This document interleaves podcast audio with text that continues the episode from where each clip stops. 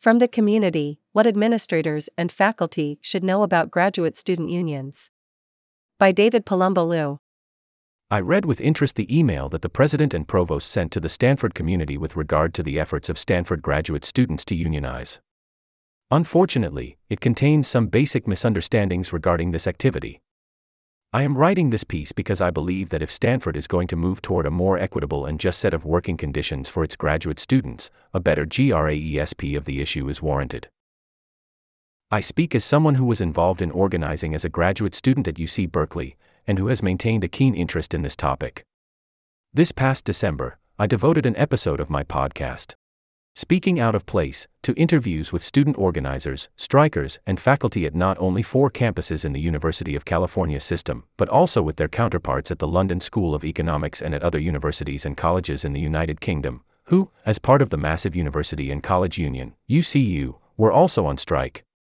Of the many notable things I learned was that the activists on both sides were very aware of what was going on across the Atlantic, and that their goals and values were very similar, as were their grievances. What we are witnessing is a seismic shift in post secondary education and the conditions under which people work. Let me quote this part of the President's and Provost's letter to the community, which captures the core of my concerns. We encourage every graduate student to consider closely what it means to become a member of a union, what it means to engage in collective bargaining, and what it means to have their educational experience governed by a collective bargaining agreement. It is important to note that, if elected, the union will represent not only today's graduate students, but also future graduate students, who will not have the same opportunity to vote on union representation. The impression one gets from these words is that many of the graduate students who are embarking on this effort are naive and unfamiliar with unions, collective bargaining, and the effect unionization might have on future graduate students. It suggests that, rather than work under a collective bargaining agreement which they have helped create, Graduate students might prefer to work under conditions over which they have no control, that is, the status quo. The Graduate Student Council's recent vote of no confidence in the administration should give pause. In fact, the campaign at Stanford is not unlike the efforts at the UC system, at UCU in the United Kingdom, or the efforts we see at Princeton, Harvard, Duke, Columbia, the New School, and elsewhere. So far, in the United States, nearly 30,000 graduate students have unionized. Most of these endeavors have been years in the making. Some have been in process for nearly a decade, as working conditions for graduate student workers across the U.S. have steadily deteriorated. Most graduate students consequently know more about this topic than many administrators and faculty. They, not administrators or faculty, have to deal with these radically diminished conditions every single day. To give a vivid account of their concerns and beliefs, I include below samples of comments I gathered. I cite UK organizers at the London School of Economics on various topics and their counterparts in the University of California system to convey how the grievances of Stanford graduate workers are not at all unique, either in this country or in the UK even. When one realizes this, one can gain a better sense of the dimension, duration, and depth of these issues. Why unionize? Why strike? We are here because of the increase in the precarity of the workplace, it's created a cost of living crisis. It means that we can't afford basic necessities including food, rent, we're in crisis mode. Everything is deteriorating. There are race pay gaps, there are gender pay gaps, and there are disability pay gaps, which are atrocious and persistent and structural. And we need to fight back. We need to change the working conditions. Everyone is exhausted all of the time. UK, these are sector wide issues that are endemic to higher education in the UK at the moment and that have been brewing and building for a very long time. UK. We all work at the university. I expect the university to compensate me in a way that allows me to live a decent life. Why would I not expect that? US. Workload and institutional response and priorities. Whether I have to grade 100 or 200 or 300 student essays, it's totally immaterial to the institution as long as they can get me to do it. It doesn't actually really matter to them. Whereas if you invest money in a big, shiny building, it's like what political philosopher David Harvey calls a spatial fix, right? UK Administrators want desperately to give students this impression that they are getting this very special education, when in reality, those of us who are delivering the teaching are in this incredibly precarious existence and haven't seen a pay raise in basically forever. UK. Commitment to both teaching and research while fighting for decent working conditions. A strike is a full time job. That's pretty much the best way to put it. It is very disruptive, but there's also a lot of camaraderie, we're all making sure we take care of each other. We have different teach ins. We're talking about doing skills shares next week. But the back channels of a strike, it's a lot of work. I would much rather be teaching. US.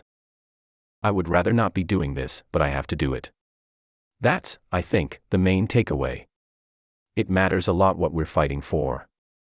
It matters a lot what we're doing, and I feel good about what we're doing, but at the same time, I find joy in pursuing academics. I find joy in being able to be with my colleagues in the classroom. And I enjoy being able to teach. I enjoy being able to work with undergraduate students and help them with their education and furthering themselves. U.S. Bad faith arguments that unionization hurts undergraduates. That's why the argument that the students are the ones that suffer when we go on strike is a totally bad faith argument. If anyone cares about the students, it's us. If anyone who's making that argument saw how much extra unpaid work that we put in, they would hopefully recognize that there's something totally wrong here. UK. This narrative that the strike is somehow harming undergraduates.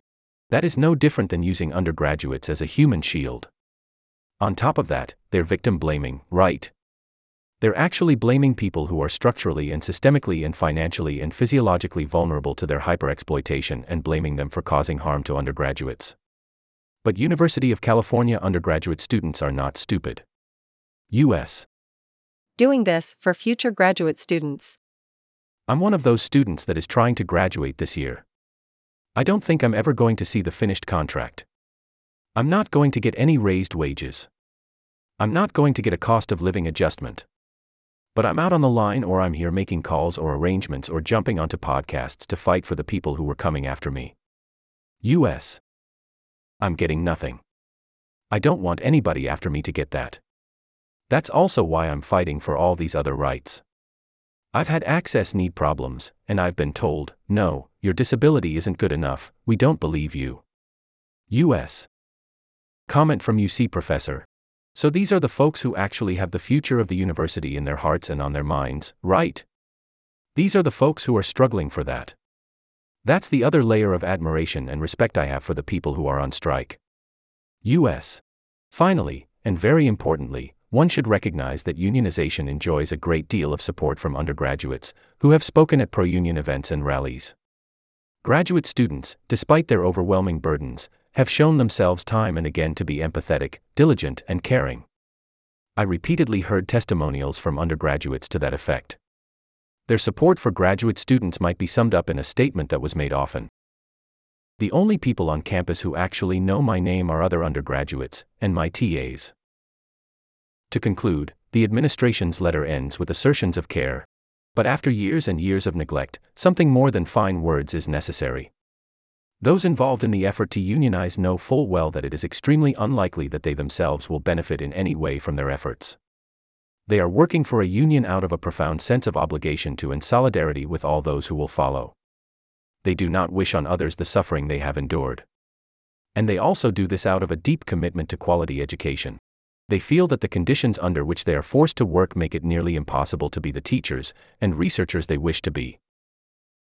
I write this because I care about Stanford, and I worry that if we go forward without fully understanding the nature of the fight for unionization, why it is necessary, and just how deeply its supporters understand its nature and importance, we will not have the kind of productive discussion we need.